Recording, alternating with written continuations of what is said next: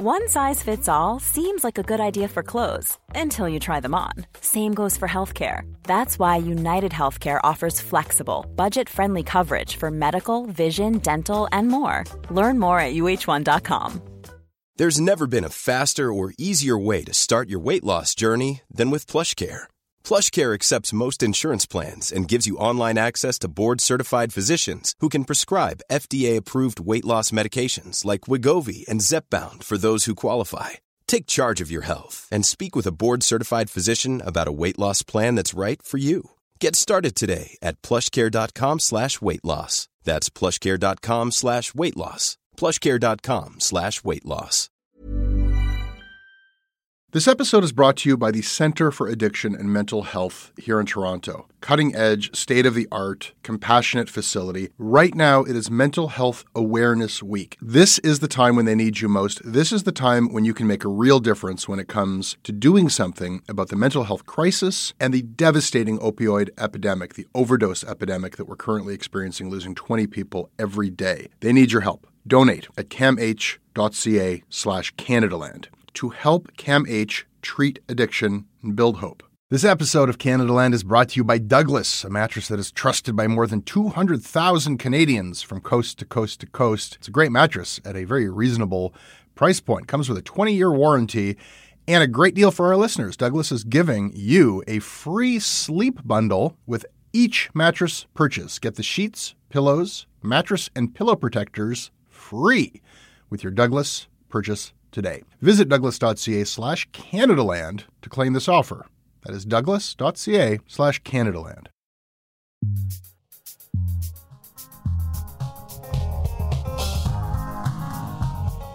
Jaron Kerr, Jesse, what's up? Deputy Editor here at Canadaland. Good to have you on Shortcuts. Good to be here. Jaron, today we are going to talk about Justin Trudeau in blackface three times. How the fuck did we miss that? God knows. I don't know. And Canada's reporters bravely declare their independence from their own union. yeah, I mean, I guess they feel like they need to. good to have you here. Yeah, good to be here. This episode of Shortcuts is brought to you by Lara Casciola, Neil Excel, Micah Lowenstein, Christine Rankin, Nathan Skyers, Andrea Porter, Ben Kerwin, and Lee Elliott. I'm Lee Elliott from Bolton, and I'm an Agile coach. Canadaland has earned my support through the creation of some incredible podcasts, such as Commons and Oppo, as well as doing the dirty work reporting on areas that other organizations are not doing, such as the Thunder Bay series and the Me2We Foundation. Interesting perspectives and great hosts like Jen Gerson keep me informed and entertained.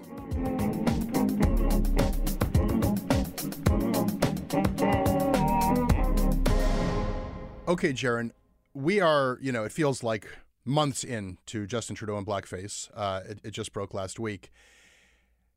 And as much as this has been hashed over and being talked about globally, the implications of it, the analysis of it, I'm still hung up on the genesis of the story itself.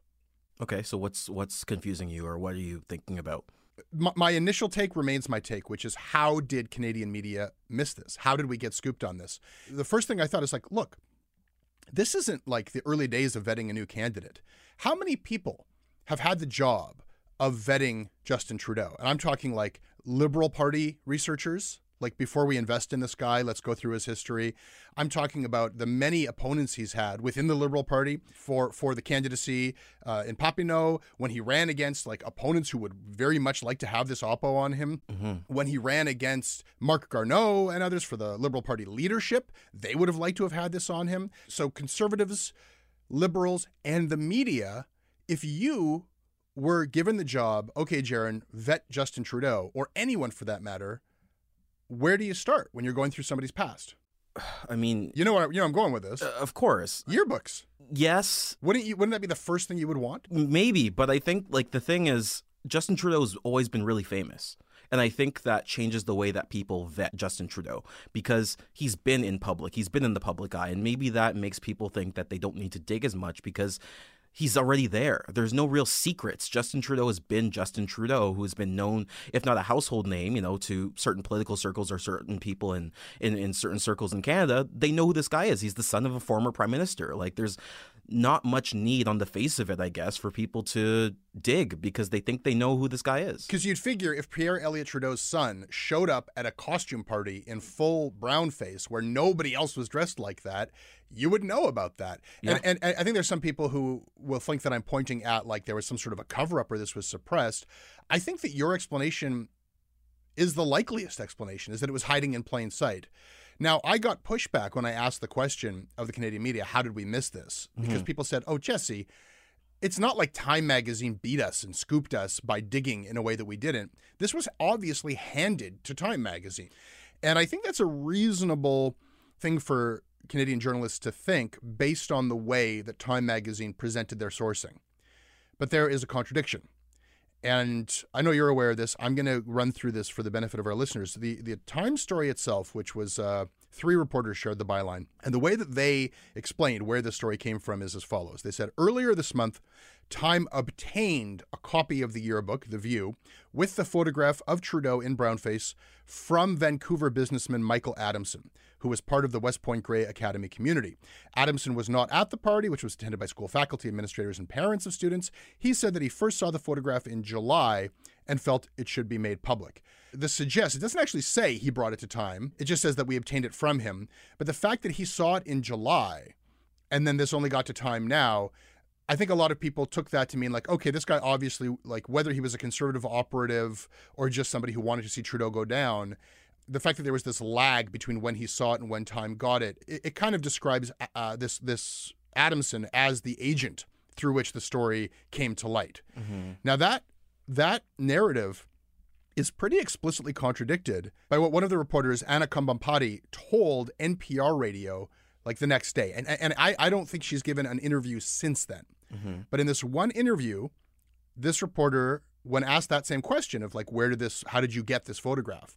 She said, I'd heard about it as a source of gossip in uh, Vancouver community and, you know, contacted a source to see the photo and was sent the yearbook. So not only has Anna Kambhampaty uh, kind of disappeared since that NPR uh, interview, I, I haven't seen her in the Canadian media at all. You can see all these Canadian reporters asking her for interviews on Twitter. I don't think she's given any of them uh, any information.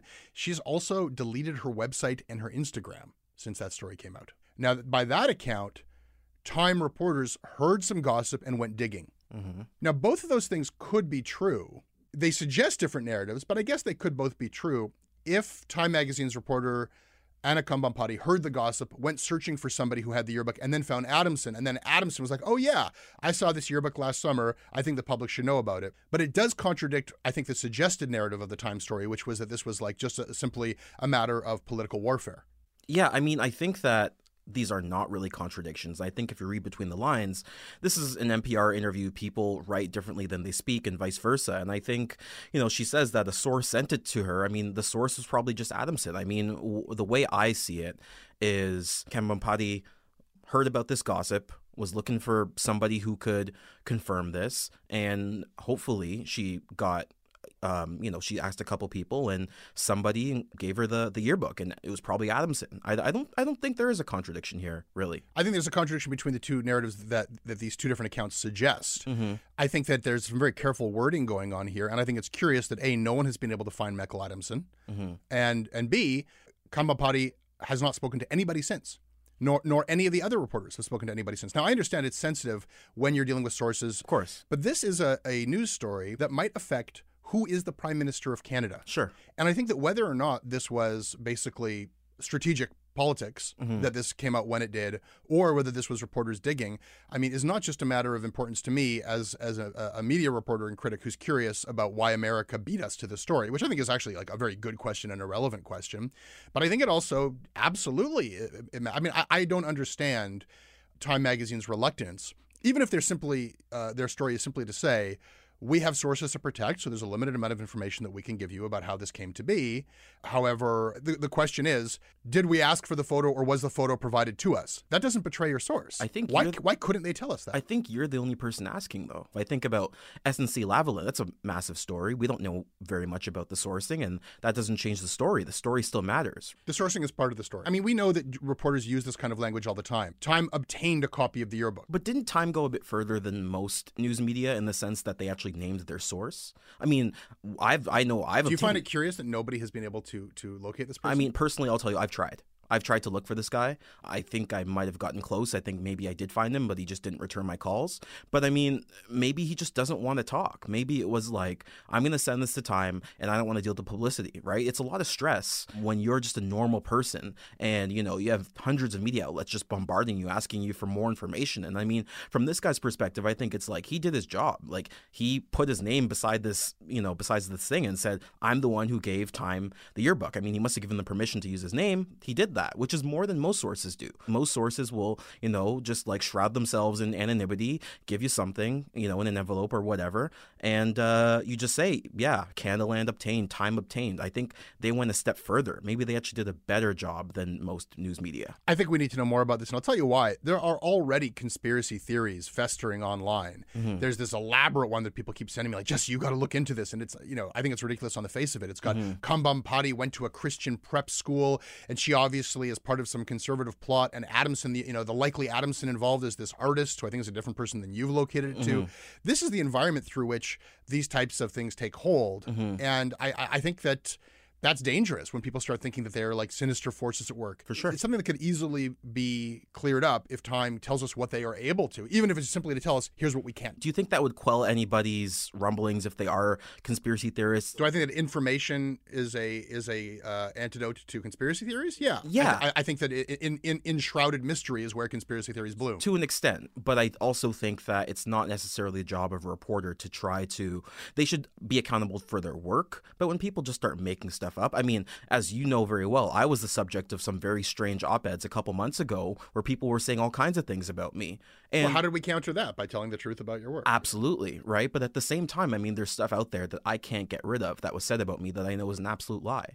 All I can do is just stand by my work. It's a waste of my time and energy to address every single person who wants to act like, you know, I have some nefarious intent or that, you know, I'm comparable to a plagiarist. I, I can't really spend too much time on that. It's not worth the effort. I mean, I'd like to talk about the fact that maybe nobody cared maybe nobody cared that much right and i think we've like we to you know to shift a little bit we Talk about that. That's really interesting. I mean, because there were a lot of people at that party. there was an abacus poll that came out recently and uh, it said about 42% of people um, who they polled didn't really care about this blackface thing. It didn't really bother them. There were certain shifts when you got to visible minorities, when you got to younger people, where more of them cared. But the overwhelming, you know, consensus from this poll, at least, which I don't know how accurate it is, is that a lot of people just aren't that bothered by it. Another good chunk of them basically said, didn't love it, but um, I accept his apology. And I'll be clear, anecdotally, there are a lot of people that I've seen, people that I know, and people that I'm just seeing that of all ages, all races, including black people, my age, I'm 24, who don't really care about this thing. And I think that there's a couple things to that.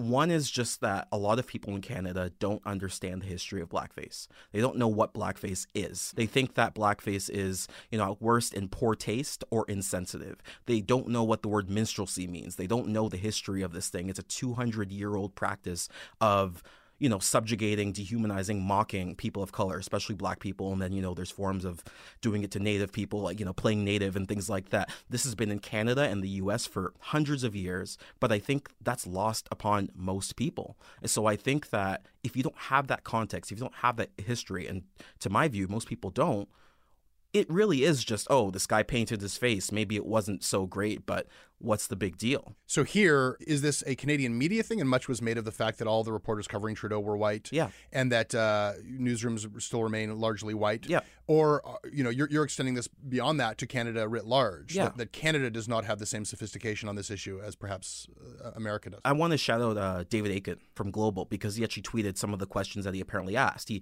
he addressed the fact that you know Tonda MacCharles of the Star posted this photo of the liberal, I think it was the bus or the plane, and it was all white reporters, and people made a big deal out of that, and that's completely understandable. But he said, you know, I've been asking people of color what I should ask Justin Trudeau about this, and he, one of the things he apparently asked Trudeau was, "Can you tell us why blackface is offensive?" I don't know if there was an answer to that. I don't think he's answered that. I wish that there was. Yeah. Because I don't think that media coverage has done a great job explaining why this is a problem. We can talk about some of the columns that have come out about this, and I mean, some of them have been so dismissive and so strange. I mean, there's been a lot of good ones, but there's also been things like Heather Mallick had this. Can I just pull up this Heather Mallick Oh, column? please and- do, by yeah. all means. So Heather Mallick writes this column this week about blackface, and apparently she was on vacation or she was gone for a little bit. She comes back to this big issue, and I mean, what she calls it is a crude Trump-style campaign uh, distraction picked up and pumped by up by the media. She thinks this is not a big deal. Mm-hmm. Heather Mallick prefaces the fact that she's of mixed race, which I guess, you know, absolves her of, you know, this. She's very dismissive. I mean, she says Trudeau is an interesting man who comes from a stylish, theatrical family with roots in BC and oh Quebec. God. He likes dressing up at Halloween. He just likes dressing up. The French are like that. And it's like, oh, are you serious? Are Wow. you, and she she later says that the U.S. slavery has you know had a real legacy there. Canada never had that. That's a lie. We did have a slave trade. It was much smaller, but it did happen. Racism is an issue that doesn't consume us here. She goes on to blame Andrew Scheer for this when Andrew Scheer did not publish this. Time did this was not a piece of Oppo research, at least not through the Conservative Party. Clearly, it's just it's it's this dismissive thing, and I think this is kind of frankly, as much as I might not love this column, it's probably reflective of what a lot of people think. you know, it's interesting to see who is dismissive, and not just dismissive, but who is kind of like, let's just uh, talk about the political dynamics of Yes, this. yeah. You know, Chantal Hébert, oh, you know, if he wins now, he'll be a diminished figure on the world stage. Mm-hmm. You know, Stephen Maher McLean saying, okay, this is Jagmeet Singh's moment, Andrew Scheer's opportunity. Ibbitson said similar things, yeah. Yeah, they're, they're like, what are the political implications? Meanwhile, you know, to the credit of the media, everybody did go through the Rolodex of like racial issues, racial issues, and, you know, they got a bunch of, of writers of color to write what they th- and, and none of whom, I guess, if unless we count Heather Mallick, was dismissive. Yeah. Everyone thought this was very important. A lot of them were in American media, which is also interesting, yeah, they, right? took, they took that message to American media. I mean, Vicky Mochama was in was in National Post. She was- the Washington Post, yeah. Washington Post. Sorry, Sarah Haji was in Vogue. But yeah, I mean, these columns were obviously more personal, right? They weren't they weren't emotional, I would say. But Yeah. these are people who can relate to racism and relate to being mocked uh, racially. Where the other ones, yeah, even though you know people kind of addressed the racial issues, it was really just like, what are the implications? How does this affect the the horse race? It's not something that would be top of mind if you're a person of color and you've dealt with this, right? it was such an example of, of why it matters to have diversity. I mean, like even when you're getting people who are critical, not dismissing it. Leah McLaren was very critical of Trudeau in her in her Guardian piece on this, but it was just so riddled with. I mean, you know, she was building this case of how Trudeau loves to apologize for things that aren't really his fault, you know, but when something is his fault, it's a different story. And she's sort of like, he apologized for this, he apologizes for that, and then she writes, and here's a further apology, uh, which is kind of connected to a Trudeau apology. Every morning across Canada, school children recite an apology to the Indigenous people on whose stolen land they are lucky to be standing. That's not true. That's a land acknowledgement, right? When that happens Well, in she, some yeah. school boards, I think. Well, she, I think, is referring to the acknowledgement and, and calling it an apology. Mhm. The acknowledgement is like very explicitly, if, if language means anything, uh, you're acknowledging that we're standing on Indigenous land. You're certainly not apologizing for it. Yeah. Furthermore, it's not recited by kids. It's like, you know, in some schools, read over the loudspeakers. Mm-hmm. And finally, that has nothing to do with Trudeau. Yeah. You know, I mean, that was just a complete, it was a series of factual inaccuracies that ran in The Guardian. And I think it just has to do with when people don't have a personal connection to the stuff and it's only sort of as a rhetorical device. I, I also think that, you know, for a number of reasons, when you write in an international publication, there's a lot of things that Canadians can say about Canada that a lot of people would, you know, blink twice at. But if you're writing it for a different audience, they don't know any better, right? We talk about this all the time. The Oh, New York, I- yeah. the New York Times will have like this very strange portrait of like what Canada is, and you know, this is this revered newspaper. But when they're writing about it, it doesn't reflect what we see, right? Because you know, these are people who are parachuting in, right? And they see one instance, they see a snapshot, and it's like, this is what Canada is. And it's very strange to Canadians. And I think when you're any any columnist or any writer who's writing for international publications, you have more power to kind of reflect on what you think about the country more than what the consensus or the popular thought is because your editor doesn't know any better either. I think there are probably some editors who might think the same as a lot of these Canadians. Like, this is kind of notable, but it's not a big deal. Let's move on. And, you know, I think what we're hearing from a lot of voters, just to talk about voters again for a second, is that this is a harm reduction thing, right? Uh, Some people are saying it in a more crude way, in the sense that, well, why would I vote for Andrew Scheer? You know, there's all those racists in his party. You might as well pick Trudeau. He has a better record, even though he did this when he was a kid. He wasn't a kid, he was 30 years old you know, people vote defensively, right? And and there are voting patterns in Canada that, you know, are kind of similar to the US where especially for black voters, I can speak to that a little bit. Some black voters are always going to vote liberal because Justin's father brought them here, like my parents. My parents are here because of Pierre Trudeau's policies, mm-hmm. and I'm not. I don't know what my what my parents are going to vote. I actually haven't talked to them about the blackface thing very much, but I do know that that's what people think about. They think about the legacy. They think about, well, you know, is it worth it to vote conservative just because of this one thing? They think about overall which policies are going to be better for me and what makes more sense and I think a lot of people are just going to assume, lots of people of color are just going to assume, well, there are lots of white people who are doing racist stuff, and if I just try to eliminate all of them, I won't have that many to pick from in public in, in you know in public life. You know, people are going to say these are small potatoes when you think about you know taxes and childcare and, and health and everything else, and I would not blame any person of any race for prioritizing that. So, Jaron, between the two ways the columnists went, actually dealing with blackface, its history, its implications, mm-hmm. or just you know, handicapping what impact it's going to have on the horse race, which of those conversations do you think is most important? Honestly, it's it's the horse race.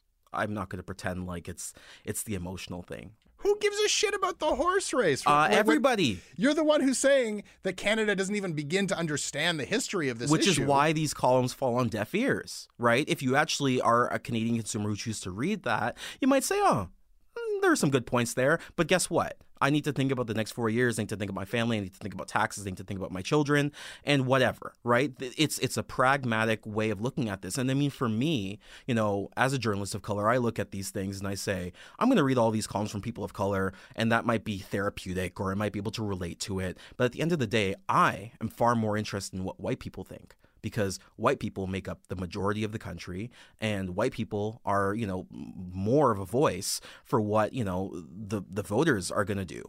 People are people of color are going to be upset but it's kind of like so what? And not in the sense that I don't care but in the sense that we just have to acknowledge that a lot of people don't. And so we have to think about them when we think about this election this episode is brought to you by Douglas, a mattress trusted by more than 200,000 Canadians from coast to coast to coast. Trust is important. There are a lot of mattress lies out there, a lot of mattress liars. And I, I, I, didn't intend the pun, but it occurred to me that there is one as I was saying those words. Listen, I am not lying to you. Uh, I have uh, experienced the Douglas mattress. It is an exceptional mattress at a surprisingly affordable price point. It is a mattress that sleeps cool, doesn't have that weird thing in the summer where the mattress gets like an oven. It's a very good product. It's delivered to your house in a box. You don't have to go to a big mattress store.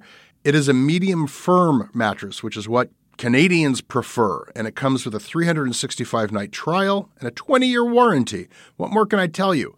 Douglas is giving our listeners a free sleep bundle with each mattress purchase. Get the sheets, pillows, mattress, and pillow protectors free with your Douglas purchase today. Visit douglas.ca slash Canadaland to claim this offer. This episode is sponsored by BetterHelp. Uh, it's amazing the things that we tell ourselves to talk ourselves out of getting help. Anybody who's actually gotten help knows that the process of getting things off your chest, of taking your stressors, your problems, and just like not letting them be bottled up, working through just conveying them to somebody half of the battle is just doing that. You unburden yourself. And you know what? If you have a real mental health professional, no, they don't have magic bullets or magic words that make it all go away. But often they can help you see things a little bit differently and guide you to strategies or tools or to a new perspective that actually does help. As the largest online therapy provider in the world, BetterHelp can provide access to mental health professionals with a wide variety of expertise in mental health. Because you listen to this podcast, you get 10% off of your first month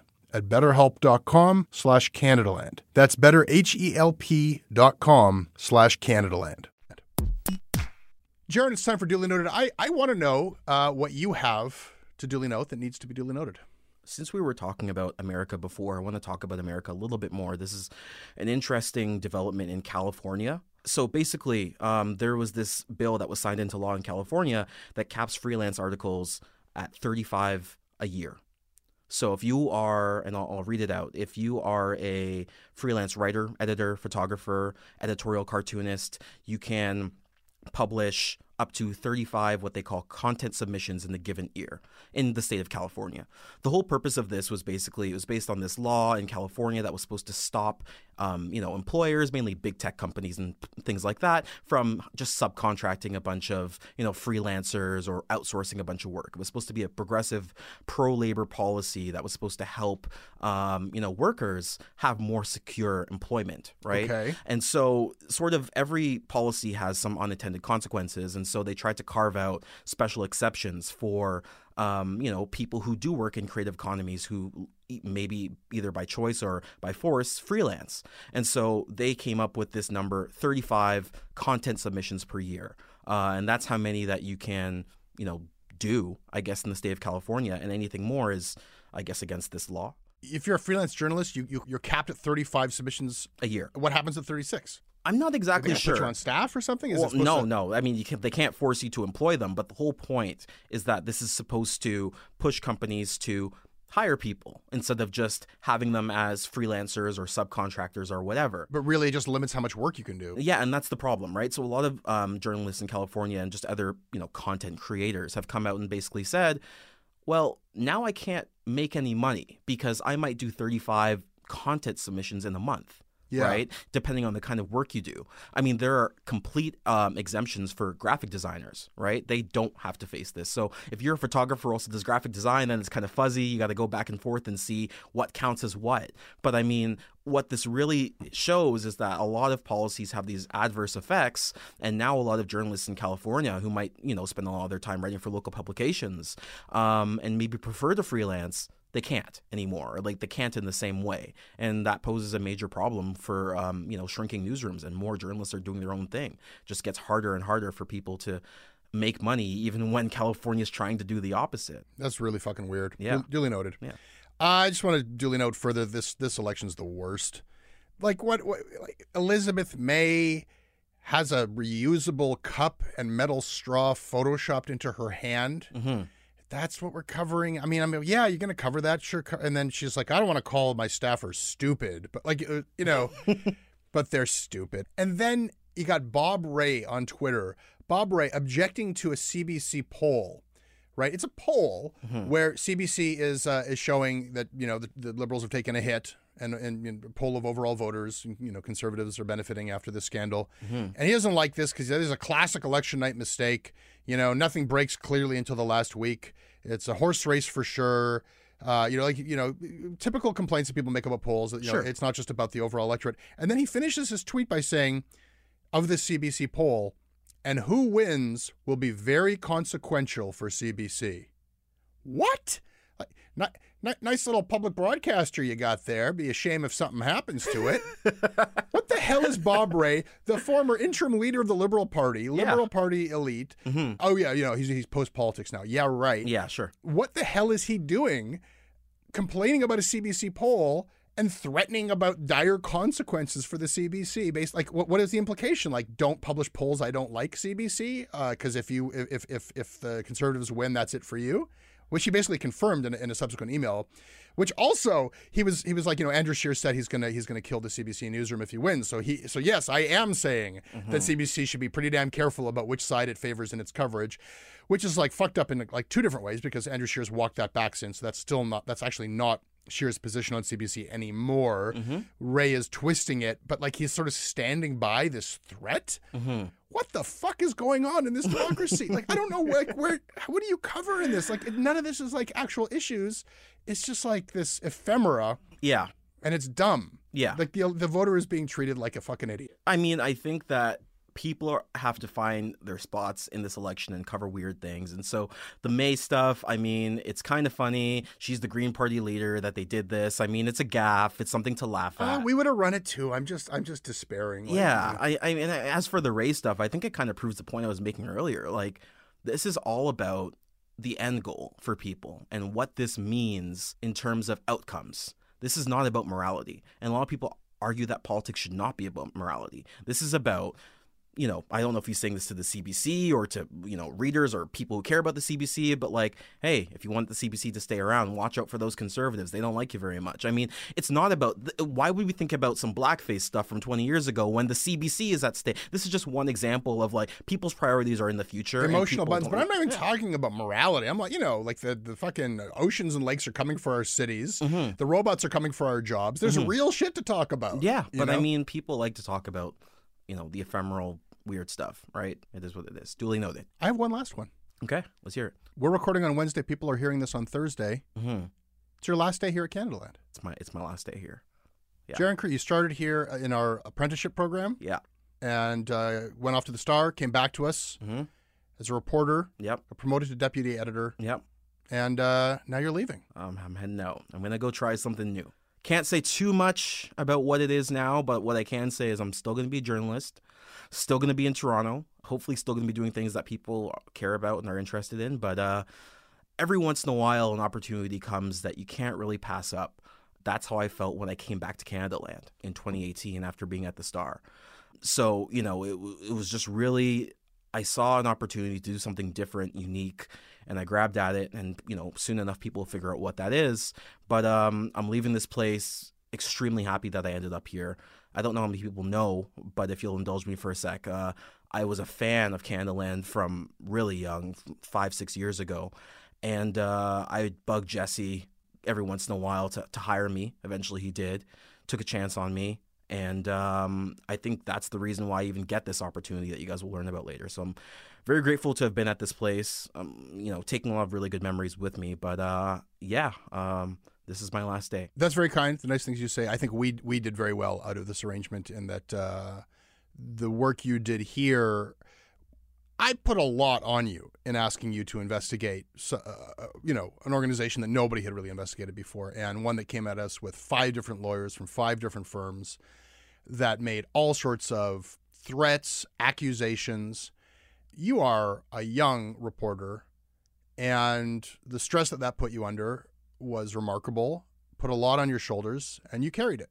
And the stories that came out, solid. And uh, a lot of people ask me, like, so how's the lawsuit going? We haven't been sued. Mm-hmm. These stories hold up because they're accurate. I can't thank you enough for what you've done here. But that's just one part of it. The second part is with regards to this new opportunity, I totally get it. People come, people go. To start something new on the ground floor is something that you know you get few chances in life to do so. So you know, I don't know much about this, but uh, but I wish you luck with it. I'm very interested in it. But you're still deputy editor here. I am. And your job is to help me understand what's going on in the Canadian media. Okay. So your secrecy, the fact that I don't know what this new media company is. Yeah. You're actually in conflict of interest. Yeah, I mean, you have to tell me that's that's a very weak argument, Jesse. I, I, I, you know, good for you for trying. Um, you will know the same time everybody. Actually, I've told You've you have done your stuff. job so diligently. This whole why screw it up on your last day and deprive you don't work for them. You still work for me. I mean, the question should be, how did you miss this? Right? why didn't you get it? You should have got it. Good luck, Jaren. Yeah, thank you so much, Jesse. I guess you you got to say duly noted. Yeah, duly noted. Jaren, um, as you know, this election has just exploded. The news of it has gone worldwide. It is a lot to get one's head around. Luckily, Canadians have a bridge to understanding this federal election, and that is The Bridge, Peter Mansbridge's daily podcast. Mansbridge is doing this out of the kindness of his own heart, a 20 minute podcast every day. Mm-hmm. However, Canadians might not all be listening to every episode of Peter Mansbridge's The Bridge, but we are checking it out, and we are highlighting the most exciting, the most relevant, the best parts. So here it is The Bridge to the Bridge. Tiffany, take me to the bridge. But I think I'll take him to the bridge. Take him to the bridge. take him to the bridge. Take him to the bridge. All right, if I take him, Joe. Yeah. Take him to the bridge. Yeah. one time. Bam!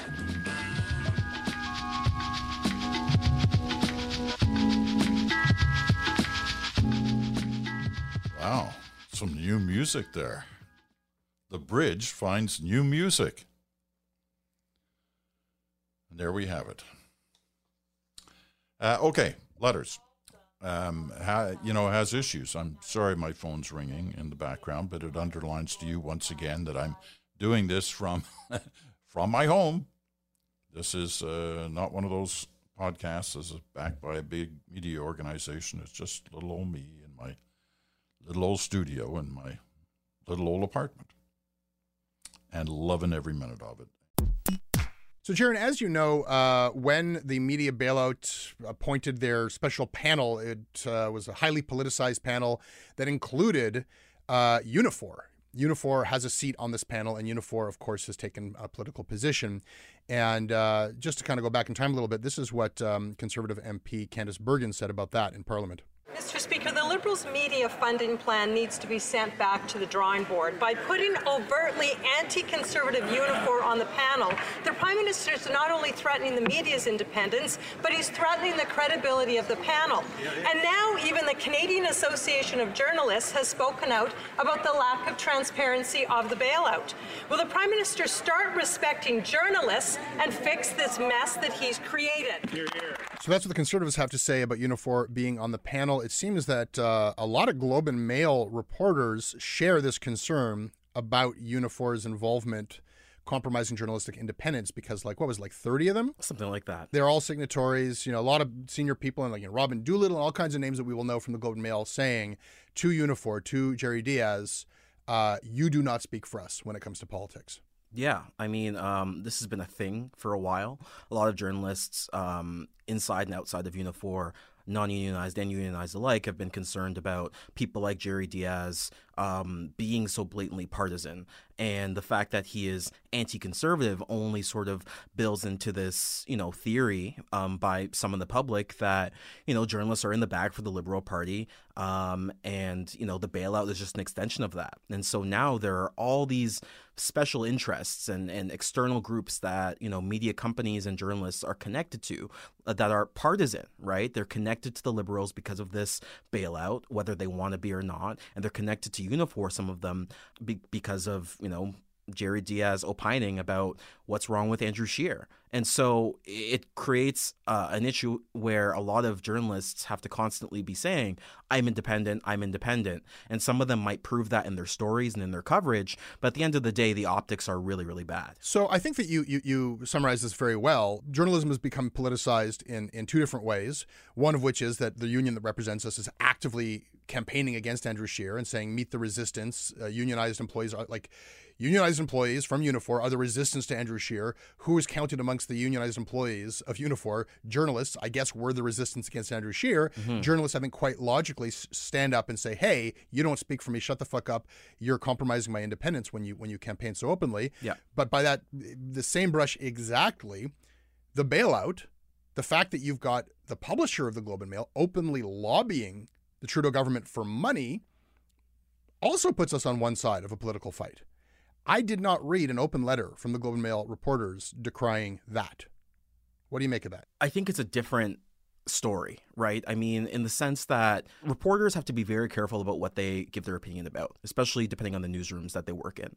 I think where reporters are pretty much objectively allowed to voice their opinion is when they're talking about the values of truth and journalism and, you know, um, their place in the democracy and the importance of media. There's tons and tons of uh, space for journalists to express um, you know support for that. But when it comes to any sort of government policy even if it's one that directly affects the industry i can understand why people are a bit more meek when it comes to really calling out this bailout. Yes it does compromise um, you know the optics of independence for sure but i would not blame a lot of journalists who feel like this is wading into politics and this makes you partisan in some way Well, hold on a second. I, I can understand them.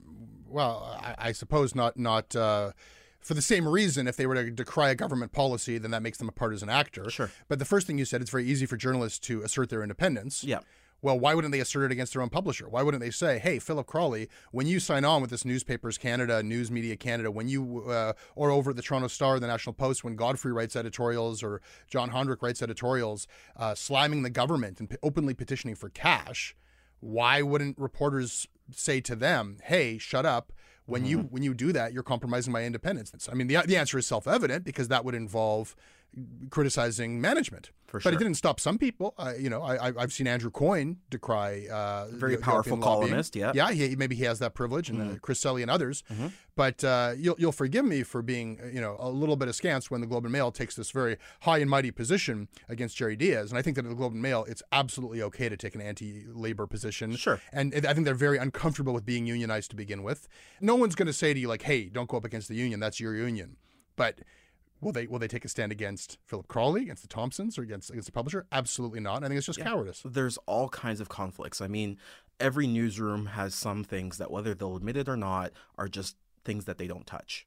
And I think uniformly, reporting on something that affects your own media company or your own employer is something that is extremely awkward for um, a lot of reporters. And it doesn't mean that reporters don't want to do it. I mean, I've gotten in trouble for this a little bit. People um, know the history, but. Um, a lot of editors, a lot of senior editors, whether they sanction it or not, they know that their bosses don't want their reporters writing about the media. They don't want them poking holes in what might be wrong or conflicts. It looks bad, right? I think you got to expand on that earlier uh, insinuation there. What were you talking about? um okay so i mean when i was when i was um a reporter at the toronto star i sent out a couple tweets um about this um i called it the drop and swap which might be a bit pejorative. I think people might not like it but it was basically this deal a couple years ago where postmedia and torstar um basically swapped a bunch of papers and then they um, destroyed a bunch of papers and just put them out of business, and the whole It's and- being investigated by the Competition Bureau, Yeah, ex- where, where, they tra- they traded and then they killed off, basically destroyed competition in tons of markets. Exactly. They tried to, you know, well, it, it seems like they tried to basically get a monopoly on certain areas and they kind of did this weird anti competitive thing. And, you know, I tweeted about that. And uh, I won't go into too many details. I'll respect people um, there. But uh, there were certain people who did not like that I tweeted about that. Yeah. And uh, it was the sort of thing um, that, for me, especially with my ambitions to be a media reporter, which is why I came to Canadaland in the first place, it was the sort of thing that, well, this is a story, this is news, it's certainly interesting. There's certainly um, high public interest in a bunch of local newspapers going down the toilet. And these are big, massive companies that have an impact on lots of Canadians. Of course, this is something I'm going to mention. And the reaction was more just like, hey, this is our business. And we don't write about our business, right? We don't write about our business. And and, Yeah. and I think that for me, that was contradictory to what I thought, you know, should be the response, which is that we don't have to be emotional about it. We don't have to write a, a two thousand word story about it. But I mean. The same way that Torstar and Postmedia put out, you know, some article written often without a byline about, you know, their quarterly earnings in the best possible light. You know, we're losing lots of money, but we got like five percent revenue somewhere and looks really good for them it's the same thing. You'll write about your own company when it makes sense or when it's positive. The the Star and the Globe are always going to write stories about we won a bunch of awards, right? But when it comes to, you know, this government policy that might affect them, people are just very nervous and very meek to write about it. And and it's this this strange dynamic that I don't really understand, but I I know enough to know that this is how a lot of people feel for whatever reason. Well, you know what? Aside from me um, raising an eyebrow or, or calling out those Globe and Mail reporters, like hell yeah, if you want to find your voice and you want to speak out against the politicization of journalism in Canada because you fear for your credibility, let's go from there mm-hmm. because that, that that is a big fucking problem right now. Like because people do not trust us anymore to be neutral political actors. I mean, you know, I'm not a big adherent of the objectivity school of journalism, but I definitely think that as soon as you actually become partisan actors uh, something is lost in the public trust. Jaren, are you seeing it play out in the public, in the conversation? Um, people's changing perceptions, like people thinking that we're in the tank. Is that like, like you know, it's one thing to make this like a academic thing of like, oh, this will influence people's perception. Is it? Is it? Is it affecting our ability to do our jobs? Yeah, I mean, I think there are some people who already don't like um, mainstream media. Um, who are you know talking about Justin's journos in the media party, and a lot of these are you know fans of the Rebel and Ezra Levant. You know he's on Twitter calling you know National Post reporters uniform men, even though the National Post is not unionized at all, and it gets tons and tons of retweets because guess what? Why would these very average you know you know, people with lives, news consumers, know that the National Post is part of Unifor or not. So it doesn't even have to be true. It doesn't have to be real. All it, all that matters is what people think. Well, you know, this makes it true enough. And some people will say, like, who cares what Ezra Levant thinks? He's going to say whatever, whatever the, the facts are. Mm-hmm. But, but I, I think that the facts are that when people mount that, that you know, the same people who will always be against mainstream journalists and say, Mm-hmm. oh, you're in the tank for this party or that. They now actually have some truth on their side, and li- like you say, it kind of taints everybody whether you're on the dole or not. Mm-hmm. It'll just be assumed that everybody's getting this money. Yeah, and let's not be historical here. This isn't new because it doesn't meet like you don't need Unifor and you don't need the bailout for there to be these associations that people just can't shake um, when they work for a certain place. When you work at the Toronto Star, like I did, there were a couple occasions where somebody who I would assume is more conservative didn't really want to talk to me because I worked for the Toronto Star because it was assumed that we were in the tank for the Liberals. And I know that there are people who are at the National Post um, who worked as reporters who, you know, more liberal people didn't want to talk to people because they worked at the National Post. People already have these assumptions. And so you try not to, you know, obsess over what people are saying, but you really try, at least implicitly in your work, to really just be an arbiter of truth and fact um, to hope, hopefully combat, you know, these perceptions through your work. But the fact is, people aren't reading everything. They're not reading all of your work. They might not know who you are. They might not have read any of your work when they attack you on Twitter. They just see, you know, reporter at Toronto Star, reporter at Globe and Mail, reporter at National Post, and that means that you are aligned with something politically, whether you are or not, and that sucks. It's our job to protect the perception of who we are and what we're doing. Yeah. We've lost that completely. It's gone, I think, unfortunately.